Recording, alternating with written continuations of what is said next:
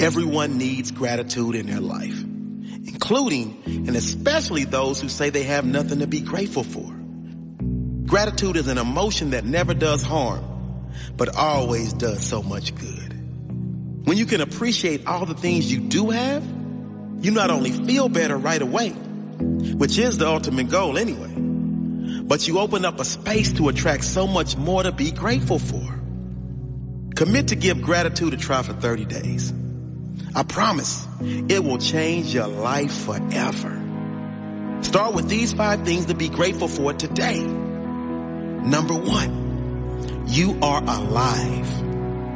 Let's start at the bottom with something we all take for granted. The biggest thing we usually take for granted is our life.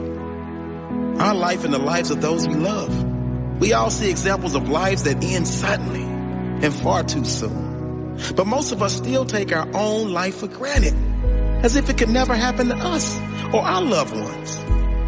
No one has any guarantee of next year, next month, or even tomorrow. Be thankful for the life and time you do have, especially for those you love. Number two, your health. If you're like most people, your first thought when you're unwell is, I just want to feel better. But when we are better, most of us still fill our bodies with food and substances we shouldn't and feed our mind with negativity and stress, which is not needed and causes disease in our body. Be grateful that you have your health. If you have an illness or disease, be grateful for the parts of your body that are healthy. Those positive vibes will spread and at the very least will make you feel better.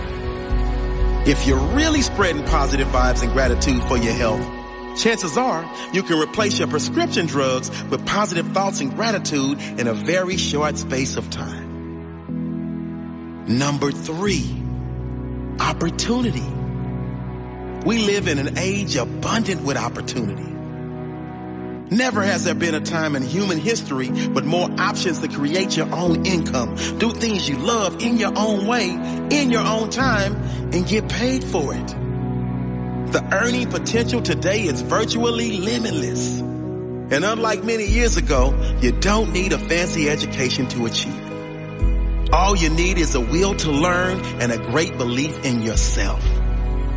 Be grateful for the abundance of opportunities and trust your intuition on which path you should take.